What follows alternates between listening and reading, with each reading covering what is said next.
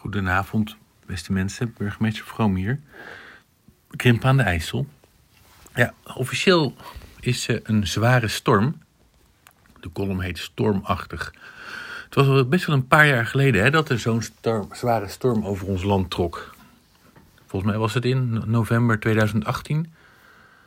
Maar Younes die heeft ons weer even laten weten dat de natuur niet alleen maar lieflijk en aardig en mooi is.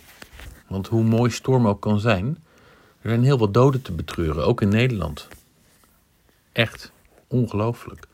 Verder zijn ook heel wat prachtige bomen gesneuveld. Alleen al in het Arboretum in Rotterdam. Echt zonde. Maar ja, er zijn er ook bovenop auto's gevallen. Of nog erger, op huizen. Een paar keer bijna misgegaan of raken op de snelweg. Verschrikkelijk. Waar we van de zomer nog blij waren dat de schade van de watersnood in Limburg in Nederland alleen fysiek en psychisch was, zijn er dit keer echt bomen op mensen gevallen. Gelukkig niet bij ons op dorp, zeg ik dan maar, maar toch, het zal je gebeuren dat je zo'n verschrikkelijk bericht krijgt. Ja, dan vraag ik me af, wordt het nou elk jaar erger? De vorige keer was vier jaar geleden, maar is dit nou onderdeel van een grote klimaatverandering? Ik weet er te weinig van om dat zomaar te zeggen, maar het lijkt er natuurlijk wel op. Want na Younes kregen we Franklin. Ik ben benieuwd wat er nog gaat volgen.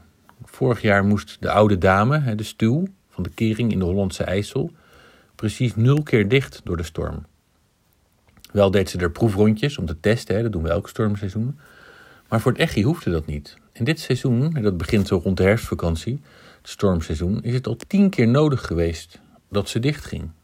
We zijn natuurlijk ontzettend blij dat ze er is en houden we het droog in het achterland door die oude kering, de stuw. Maar toch, dat het nodig is en steeds vaker nodig lijkt te zijn.